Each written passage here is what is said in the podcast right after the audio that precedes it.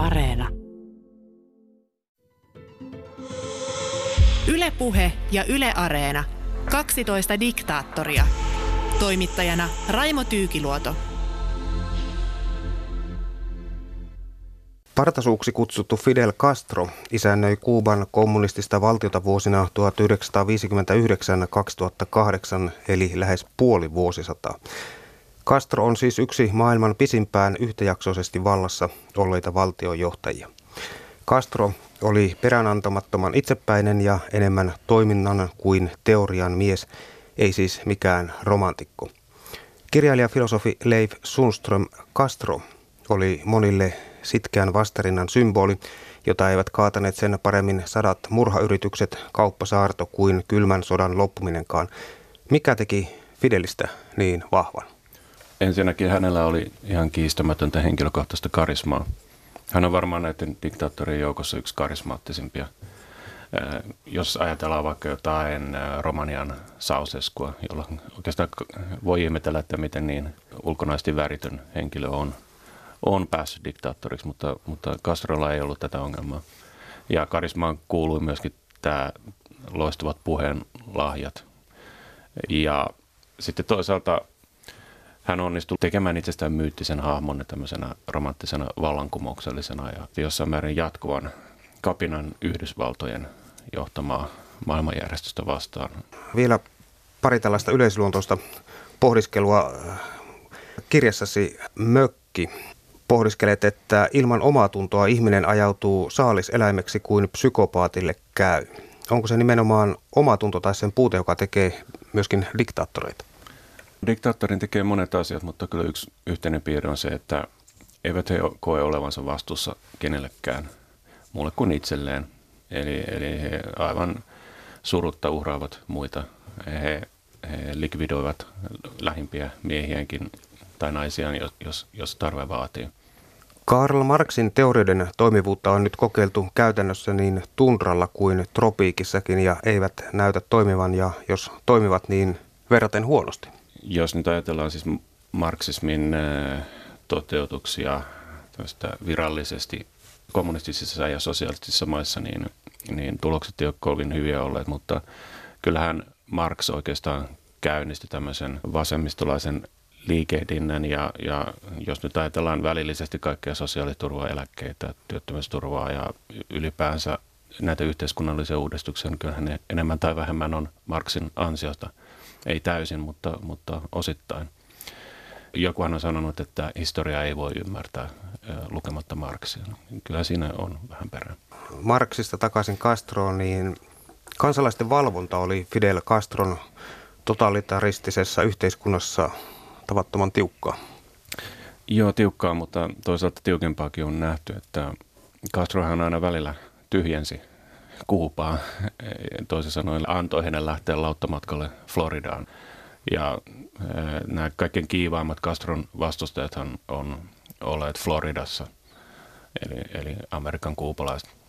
Castron valta ei perustunut pelkästään salaiseen poliisiin, naapurin urkkimiseen ja vankiloihin. Mikä oli tavallaan niin Castron salainen ase? Karisma oli kieltämättä hänellä kyllä yksi aseensa ja, ja se, että hän, hän tosiaan onnistui tekemään itsestään eräänlaisen hyvän hahmon. Jos ajatellaan niin kuin diktaattoreita, niin viimeistään sitten kun he ovat kuolleet, niin yleensä ajatellaan, että, että he ovat olleet lähes yksinomaan pahoja. Mutta Castro, hän oli monien kuuluisien intellektuellien suosikki, muun muassa Jean-Paul Sartreen ja Nobel-kirjailija Gabriel Garcia Marquez. Marquez oli hänen ystävänsä. Monet eivät itse asiassa pidä Castroa minään diktaattorina, vaikka eihän Kuupassa mitään demokratiaa ollut. Castro osasi hallita mediaa ja suurella johtajalla oli tapana selostaa ajatuksiaan kansalle jopa tuntikausia kestäneissä puheissa, niin kuin tuossa alkupuheenvuorossa jo viittasit. Ja nämä puheet televisioitiin, radioitiin ja painettiin lehtiin niitä varten, jotka eivät itse päässeet paikalle. Tämä oli yksi hänen tapansa hallita. Joo, kyllä hän on varmaan diktaattorien joukossa niitä parhaita puhujia ja teki näistä tilaisuuksista tämmöistä poliittista teatteria. Ihan alkuajasta asti tässä oli muun muassa tällainen tapaus, että kaksi valkeaa kyyhkystä laskeutui hänen olkapäälleen. No, eh, mitä ilmeisimmin nämä kyyhkystä oli koulutettu, mutta, mutta hän hallitsi tällaisen teatterin kyllä jo alusta pitäen. Ja nämä puheet olivat varsin tunteikkaita, niitä kutsuttiin jopa tulikiven katkuiseksi puheiksi ja mitä kaikkea hän puheessaan käsitteli? No enimmäkseen kyllä ihan yhteiskunnallisia aiheita, että eihän mikään hirveän oppinut ihminen ollut, niin kuin diktaattorit ei yleensäkään, tota, mutta hän kuitenkin onnistui pukemaan nämä asiansa sellaiseen muotoon, että, että jotkut jaksoi niitä tuntikausia kuunnellakin tietenkin puolipakolla. Yksi kuuluisimmasta puheestaan oli hänen puolustuspuheensa jo kauan ennen kuin hän, hän nousi valtaan. Ja silloin hän lausui nämä tunnetut sanansa, historia on minut vapauttava. Castron puheet upposivat kansaan kuin kuuma veitsi voihin ja Castro nousi imperialismin vastustajien maailmanlaajuiseksi esikuvaksi. Latinalaisessa Amerikassa, niin siellähän on myöskin tällainen kaudiojen perinne. Miten tämä liittyy Castroon? Nämä kaudiothan on, on siis, niin se on Espanja tarkoittaa jo niin sananmukaisesti päällikköä tai johtajaa ja, ja eräällä tavalla mä näkisin Castron tämmöisenä marksilaisena kaudiana. Eli hän, hän kyllä, hänellä oli uutta ideologiaa aikoinaan, mutta kuitenkin johtamistapa noudatti tämmöisen latinalais-Amerikan vanhoja perinteitä. Hän oli vahva karismaattinen johtaja. Maanosasta riippumatta, niin kyllähän tämmöisiä karismaattisia vahvoja ihmisiä, niin kyllähän he, heitä ihaillaan ja, ja heihin tukeudutaan varsinkin silloin, kun ajat on vaikeat. Sanotaan, että kansanmies Castro antoi kuubalaisille unelman, mutta sananvapauden hän piti itse. Joo, sitten kun hän pääsi valtaan, niin hän muun muassa laitti 80 vuodeksi vankilaan yhden lähimmistä tovereistaan, Uber Maattosin. Maattos sai sitten istuttuaan tämän tuomion ihan loppuun asti, niin siirtyä Floridaan, jossa hän sitten johti tämmöistä Castron vastaista liikettä. Eli hän ei suvainnut vastaväitteitä kansalaisten keskuudesta, mutta ei myöskään siitä lähipiiristä. Tämä sikarita poltteleva Robin Hood syntyi aviottomana lapsena Itä-Kuuvassa vuonna 1926. Hänen äitinsä Lina oli kotiapulainen ja isä Angel oli varakas suurtilallinen. Isä Angel erosi vaimostaan Mariasta ja nai Fidelin äidin Linan, kun Fidel oli 17-vuotias ja vasta tuolloin Fidel sai sukunimekseen Castro. Fidel opiskeli yksityiskoulussa ja vuonna 1945 hän aloitti oikeustieteen opinnot Havannan yliopistossa. Kerrotaan, että tuohon aikaan Kuuban yliopistot toimivat erittäin niukoilla resursseilla ja olivat lähinnä paikkoja, joissa kapinalliset nuoret halusivat kasvaa erilaiseksi ja paremmiksi kuin vanhempansa. Joo, Castron isähän oli suhteellisen varakas ja tämähän antoi muun muassa Fidelille mahdollisuuden opiskella.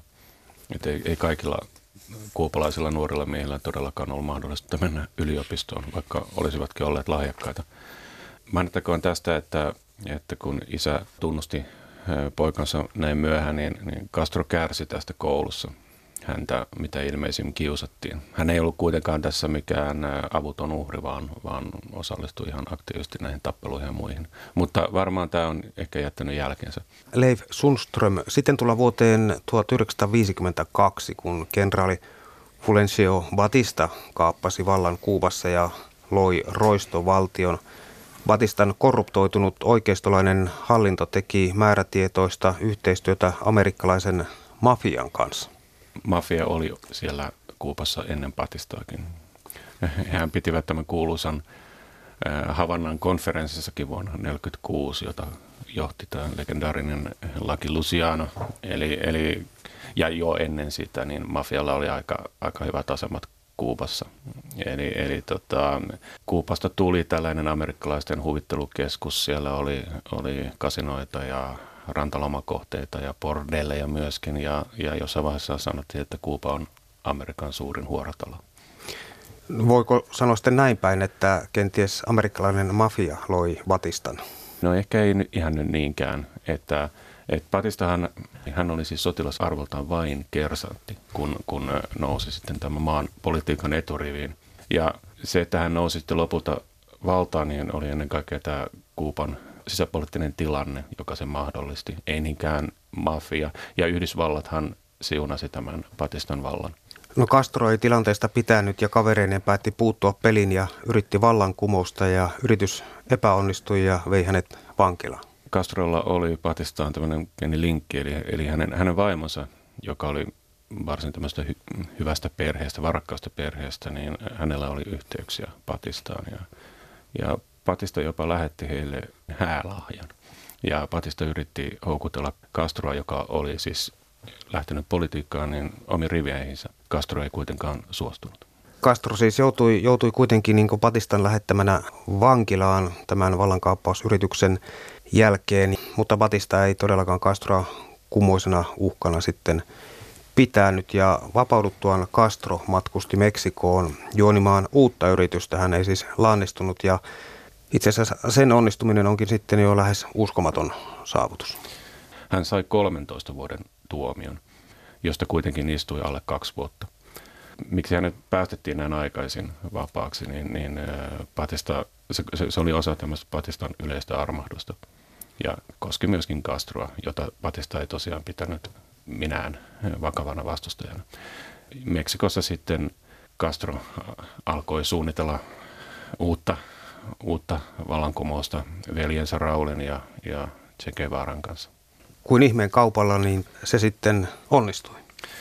Siinäkin oli paljon onnea mukana. He tulivat tosiaan Meksikosta Kuupaan Granma eli isoäiti nimisellä laivalla ja he, he rantautuvat paikkaan, missä, missä Patistan sotilaat olivat väijyksissä ja suurin osa tässä laivassa olleista sai surmansa. Ja Patistan hallitus jopa levitti sellaista tietoa, että, että myös Castro, Che Guevara ja, ja Raul Castro olisivat saaneet surmansa, mutta juuri nämä kolme pääsivät, pääsivät ehinnahoin pakenemaan Sierra Maestran vuorille, missä he organisoivat sitten tämän sissiliikkeen. Patistan sotilaat eivät saaneet nujerrettua tätä sissiliikettä, mutta kyllähän se vielä vuosia oli varsin pieni kapinallinen liike. Toisaalta se, että se kesti vuosia, niin se auttoi sitten Castroa luomaan tämän, tämän mainitun romanttisen vallankumouksellisen sädekkeen. Mikä syy mahtoi olla siinä, että Batistan hallinto oli läpensä korruptoitunut? Se oli helppo luhista ja maa oli kauheissa veloissa. Ehkä Batista jopa halusi lähteä maasta pois ja tehdä tilaa Castrolle ja antaa hänelle velkansa. Niin, tämä ei ollut mikään tavaton kuvio latinalaisessa Amerikassa, että korruptoituneet hallitukset on ollut siellä hyvin yleisiä ja, ja jossain vaiheessa sitten presidentti on, on, on joutunut lähtemään. Että, joskus kun oleskelin latinalaisessa Amerikassa, niin eräs paikallinen sanoi mulle, että, että diktatuurissa oli se hyvä puoli, että hallituksella oli vain vuosi aikaa varastaa rahoja. Nyt kun eletään demokratiassa, niin hallitus voi varastaa neljä vuotta. No, äh, Patista varasti useamman vuoden, äh, mutta toisaalta täytyy hänen kunniakseen sanoa, että kyllä, kyllä Kuupassa tehtiin myöskin jonkun verran yhteiskunnallisia uudistuksia. Niin Castor sitten niin sanotusti kaappasi vallan vuonna 1959 ja Batista luikki maanpakoon. Yhdysvallat kieltäytyi auttamasta Kuupaa tässä tilanteessa, mutta tuolloinen Neuvostoliitto ei. Vuonna 1960 Kuuba ja Neuvostoliitto solmivat sitten vastakauppasopimuksen, jonka nojalla Kuuba sai Neuvostoliitosta teollisuustuotteita, öljyjä, lannoitteita ja aseita ja Neuvostoliitto sai puolestaan Kuubasta hedelmiä. Ja tämä, tämä oli Yhdysvaltojen kannalta katastrofi. Tässähän on pitkä historia takana. Kuuba oli Espanjan siirtomaa. Vuonna 1898 Yhdysvallat ja Espanja kävivät sodan, jolloin Espanjan kolme siirtomaata mukaan lukien Kuuba siirtyvät sitten Yhdysvalloille. Kuuba itsenäistyi kyllä siinä aika nopeasti 1900-luvun alussa, mutta, mutta amerikkalaiset käytännössä isännöivät tätä maata ja he ottivat monia espanjalaisten omistuksia haltuunsa, perustivat sinne omia liikeyrityksiä, joita johtivat itse. Kuupalaisilla ei ollut mahdollisuuksia edetä niissä. Mitä tummempi väri, niistä hankalampaa se oli. Toisin sanoen amerikkalaiset olivat tottuneet isännöimään Kuupassa. He olisivat kyllä voineet hyväksyä Castron mutta Castro teki yhteiskunnallisia uudistuksia, joista amerikkalaiset eivät pitäneet. Muun muassa maareformi, jolla rajoitettiin voimakkaasti tätä suurmanomistajien asemaa ja, ja hän, hän myöskin yritti korottaa näitä minimipalkkoja. Toisin sanoen tämmöisiä sosiaalisia uudistuksia. Castro hän vieraili siinä vielä YKssa muun muassa. Silloin hän jo syytti Yhdysvaltoja siitä, että nämä hankaloittavat hänen yhteiskunnallisia uudistuksia. Toisin sanoen tämä, tämä ei ollut aivan yksioikoinen tämä kuvio, eli tässä olisi voinut päästä jonkunnäköiseen sopuun. Mutta vähitellen amerikkalaiset menettivät otteensa Castrosta ja samassa suhteessa Castro sitten alkoi tukeutua Neuvostoliittoon. Eh, kyllä Neuvostoliitto sai Kuubasta hedelmiä, mutta ennen kaikkea sokeri oli se Kuuban tärkein vientituote. Kun Neuvostoliitto oli ottanut sitten Kuubassa vahvaa jalansijaa niin, niin, ja tehnyt kauppasopimuksen kuubalaisten kanssa, niin se oli todellakin sok Yhdysvalloille ja Yhdysvallat pisti pystyyn Kuuban vastaiset pakotteet ja Castro sitten puolestaan vastasi kansallistamalla niin yhdysvaltalaiset Kuubassa toimivat yritykset. Kyllä, tämähän on ollut amerikkalaisten yksi ehto, kun he, he ovat, on puhuttu suhteiden normalisoinnista, eli, eli amerikkalaisten omaisuus pitäisi palauttaa. Täytyy muistaa siis tosiaan se, että ei Kuuban kansa ole koskaan sitä tavallaan niin kuin amerikkalaisille antanutkaan, vaan se on siirtomaajan perintöä. Kun tilanne oli menetetty, niin yhdysvaltalaiset teki sitten johtopäätöksen, että Fidel Castrosta oli päästävä eroon hinnalla millä hyvänsä ja CIA aloitti huippusalaisen hankkeen, jonka tavoitteena oli murhata Kuuban johtaja Fidel Castro ja kaataa maan kommunistinen hallinto. Siinähän oli tämä Sikojanlahden maihin yritys ja sitä seurasi sitten monet murhayritykset. Amerikkalaiset eivät kuitenkaan halunneet sotkeutua tähän suoraan amerikkalaisilla sotilailla. Eli tämä Sikojanlahden operaatio sekin toteutettiin kuupalaisilla sotilailla, joita oli siis lähinnä Batistan vanhoilla kannattajilla. Eli, eli Kennedy tämän lopullisen luvan tähän operaatioon antoi ja hänen ehtonsa oli se, että amerikkalaisia sotilaita ei ole mukana. Kaikki tietenkin tapahtui amerikkalaisten hyväksynnällä. Myöskin nämä murhayritykset, niin, niin varmasti CIA ei siinä takana operoimassa, mutta, mutta tosiaan Castron kuupalaisia vastustajiahan siinä käytettiin työkaluina. Muun muassa tässä Sikoinlahden maihinnousussa, niin siinä ilmopommitukset osuivat harhaan ja laskuvarjojoukot päätyivät väärille paikkoihin ja maihinnousualukset törmäsivät koralliriuttoihin ja upposivat ja ei tämä kovin, kovin laadukasta jälkeä kyllä ollut. Ja sitten tullaan vuoteen 1962, kun yhdysvaltalainen U-2-tiedustelukone otti ilmakuvia Neuvostoliiton Kuubaan sijoittamien keskimatkan ydinohjusten laukausurakenteista. Leif Sundström kuvat kiristivät suurvaltojen välit äärimmilleen ja ne ajautuivat sitten ydinsodan partaalle. Tämä oli aika tiukka paikka. Castro ei varsinaisesti ollut ainakaan virallisesti näitä ohjuksia sinne pyytänyt, että, että Neuvostoliitto toimi siinä vähän niin kuin omin päin. Ja myöskin sitten tämä tilanteen laukeaminen, niin suurvallat tekivät sen keskustelematta Kuupan kanssa. Eli Neuvostoliitto veti suunnitelmansa pois, eli sijoittaa Kuupan ohjuksia ja amerikkalaiset taas lupasivat, että he eivät hyökkää Kuupaan. Castro oli joidenkin lähteiden mukaan raivoissaan tästä, että hänen, hänen kanssaan ei keskusteltu, siis raivoissaan myöskin Neuvostoliitolle. Ja siitä seurasi muutama vuoden tämmöinen viileämpi jakso myöskin Kuupan ja Neuvostoliiton välillä. Eli, eli Castro olisi halunnut paljon enemmän vastineeksi siitä, että ohjuksia ei tule Kuupaan, muun muassa tämän kauppasaaron purkamisen. Kauppasaartohan oli oikeastaan Eisenhowerin hallituksen viimeisiä toimia. Toisaalta kuitenkin niin siinä sinetöitiin Castron valta Kuubassa ja Yhdysvallat ei, ei sinne sitten maihin nousua enää yrittänyt, mutta murhayrityksiä kyllä, kyllä riitti. Vuonna 1974 The New York Times-lehti julkaisi sensaatiomaisen artikkelin Seijaan tavoista yrittää murhata Castro. Seija oli yrittänyt murhata Castron useita satoja kertoja heti siitä asti, kun Fidel Castro nousi valtaan ja todistusaineistona muun muassa oli, että käytettiin tappavaa myrkkyä sisältävää täytekynää, sähköpistoolia, räjähtävää sikaria, myrkytettyjä sikareita ja siellä oli radio-ohjattavia räjähtäviä lennokeita ja tappavilla bakteereilla. Niitä laitettiin nenäliinaan ja sitten yritettiin tyrkätä sitä kastron taskuun. Ka- kaikkea sitä riittää. Nykyaikaisilla lennokeilla ehkä olisi voinut onnistuakin. Tuosta kotiloista sanottakoon, että Castrolla oli ylellinen rantapaikka ja hän, hänen yksi suosikkiharrastuksia oli sukeltaminen ja tuosten värikkäiden kotiloiden kerääminen. Muistaakseni näissä murhayritys- tai murhakeinoissa oli myöskin myrkytetty kotilo. Joo, kyllä kun tätä listaa, listaa katsoin tuossa äsken kaikki luetellun, siellä oli räjähtävää merikotilota ja juomaan lisättäviä myrkykapseleita ja elokuvaa kameraan, piilotettu konepistooli ja kaikenlaista listaa on loppumaton. Joo. Näistä julkitulleista todistusaineistosta välittämättä CIA jatkoi edelleen määrätietoisesti epäonnistumisiaan ja presidentti Ronald Reaganin aikakaudella vuosina 1981-1989 epäonnistuneita Castron murhayrityksiä kirjattiin lisää kaikkiaan lähes 200. Varmasti niitä on ollut paljon. Tämä Yhdysvaltojen politiikkaan riippuu osittain siitä, että kuka oli valkoisessa talossa. Aina kun oli republikaanipresidentti, niin, niin silloin he, he olivat huomattavasti ärhäkämpiä, aggressiivisempia tässä Kuuban politiikassaan. Carterin aikanahan Yhdysvallat oli, oli sovinnollisempi, mutta sitten taas Reaganin kaudella kiristettiin otetta. Sitten taas Clintonin kaudella, kun kylmä sota oli päättynyt, niin ei ollut mitään erityistä tarvetta sitten tämmöiseen aggressiiviseen politiikkaan. Mutta sitten taas tämän George Bush nuoremman kaudella niin kiristettiin politiikkaa. Fidel Castro totesi itse aikoinaan, että jos murhayrityksistä selviytyminen olisi olympialaji, niin minä olisin voittaja ja epäilemättä näin, näin myös oli. Kyllä niitä kuitenkin yritettiin tehdä. Joo, epäilemättä oli kyllä paljon. En tiedä, onkohan nyt ihan olympiavoittaja tai maailmanmestari tässä lajissa.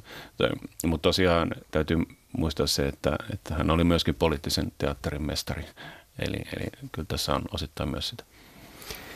Diktaattori Fidel Castron hallinto loi unelman, mutta kylvi tuhansia väkivaltaisia kuolemia. On arvioitu, että vuosina 1952-2016 oli yli 10 000 vallankumouksen ja poliittisen tilanteeseen liittyvää kuolemaa tai katoamista. Näistä ainakin reilut 7 000 oli Fidel Castron hallinnon vastuulla, eli kyllä siellä oli sutkot kovat otteet kuitenkin taustalla. Kyllähän se oli kuitenkin epädemokraattinen yhteiskunta sen tätä ei, ei kyllä niin kuin voi kiistää. Että tuli jo mainittua tämä Uber Maatos, joka jo virui 20 vuotta todella kurissa oloissa vankilassa. Kyllä oli myöskin teloituksia, varmasti myös katoamisia. Yksi merkille pantava juttu oli vanhan vallankumousveteraani Arnoldo Ochoan teloitus, joka tapahtui sen 90-luvun vaihteessa – väitettiin virallisesti, että hän olisi sekaantunut huumekauppaan ja, ja Castron oli näytettävä, että, että Kuupa puuttuu tähän ja Otsoa tuomittiin ja tosiaan teloitettiin.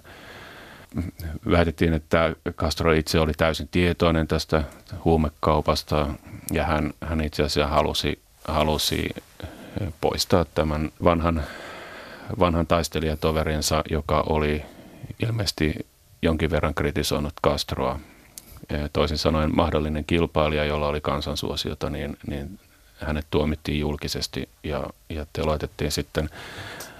Tätä pidetään, tai jotkut pitävät sitä 1900-luvun viimeisenä staalinistisena oikeudenkäyntinä. Fidel Castro kuoli vuonna 2016 ja Castrohan muistetaan myös uutisesta, jonka mukaan Castro onnistui luomaan kuupalaisen seebuja ja eurooppalaista Holstein karjaa risteyttämällä mallilypsäjän, sosialistisen mallilypsäjän. Ja lehmän nimi oli Ubre Blanca, eli valkoinen utar, ja se tuotti 109,5 litraa maitoa päivässä. Kirjailija filosofi Leif Sundström, mitä ajatuksia sinulle on jäänyt päällimmäisenä mieleen Castron pitkästä valtakaudesta? Kyllä se aika tämmöinen ristiriitainen on. Eli siinä oli paljon pahaa, mutta sitten täytyy muistaa tämä, tämä kuupalaisten aktiivinen osallistuminen myöskin tämmöiseen kansainväliseen solidaarisuustyöhön. Eli Kuupassahan koulutettiin paljon lääkäreitä, insinöörejä, opettajia, joita sitten lähetettiin köyhempiin liittolaismaihin. Ja lähetettiin kyllä paljon sotilaitakin. Mainittu Arnoldo Ochoa oli, oli Kuupan joukkojen komentaja Angolassa, missä kuupalaiset osallistuivat tähän pitkään sisällissotaan sosialistien joukoissa. Mutta, mutta kyllä oli paljon myöskin tämmöistä humanitaarista työtä ja, ja siis Kuupas, Kuupassa itsessään sisällä oli varsin hyvä koulutusjärjestelmä ja sinne luotiin – ottaen huomioon maan varallisuus, niin aika toimiva hyvinvointivaltio kuitenkin. Eli, eli kyllä siellä oli jonkinnäköistä tämmöistä sisäänrakennettua solidaarisuutta ja e, ideologista intoa. Eli jotain hyvää, hyvää tässä Castron valtakaudessa kuitenkin oli. Ja sen takia monet pidättäytyvätkin sitten kritisoimasta sitä tai, tai haluaa jotenkin nähdä sen jollakin tavalla puolustettavana, että vaikka, vaikka hän ei mikään demokraatti ollutkaan. Kuubassa valkoinen utare, tämä mallilypsäjä, sosialistinen mallilypsäjä, niin hän ilmeisesti on saanut marmoripatsaan, mutta Fidel Castro, hänelle patsasta ei ole pystytetty. Jo Castron omasta toivomuksesta niin ei, ei pystytetty patsaita ja ja mietin joskus, että, että minkäköhän takia hän antoi tämmöisen. Mä epäilen, että kyseessä ei ollut vaatimattomuus. Eihän mikään, mikään kovin vaatimaton henkilö ollut. Että ehkä hän ajatteli, että, että patsaat on irvokkaita ja ehkä hän mietti sitten tätä omaa vanhaa lausettaan, historia on minut vapauttava, että onko se myöskin sitten loppujen lopuksi hänet tuomitseva ehkä hän näki sitten, että joskus ne patsaat kaadetaan ja parempi olla pystyttämättä mitään, mikä, mikä sitten joskus luuhistuu. Ja ehkä hän kuitenkin Kuupan kansalle on näkyvämpi sellaisena isähahmona, jota muistellaan ilman mitään penäköitä patsaita. Ja joskus sen patsaan puute voi olla huomattavasti merkittävämpi huomio kansalle kuin että se jossain olisi. Kyllä, jos on joku konkreettinen patsas, niin se voi olla sitten tämmöinen kollektiivisen vihan merkki. Si- siihen sitten tätä katkeruutta puretaan, mutta kun patsaita ei ole, niin, niin jäljellä on sitten se muut, muut aikaansaannokset ja, ja sitten se kollektiivinen mielentila, mikä johtaja on sinne maahan tuonut. Ylepuhe ja Yle Areena. 12 diktaattoria. Toimittajana Raimo Tyykiluoto.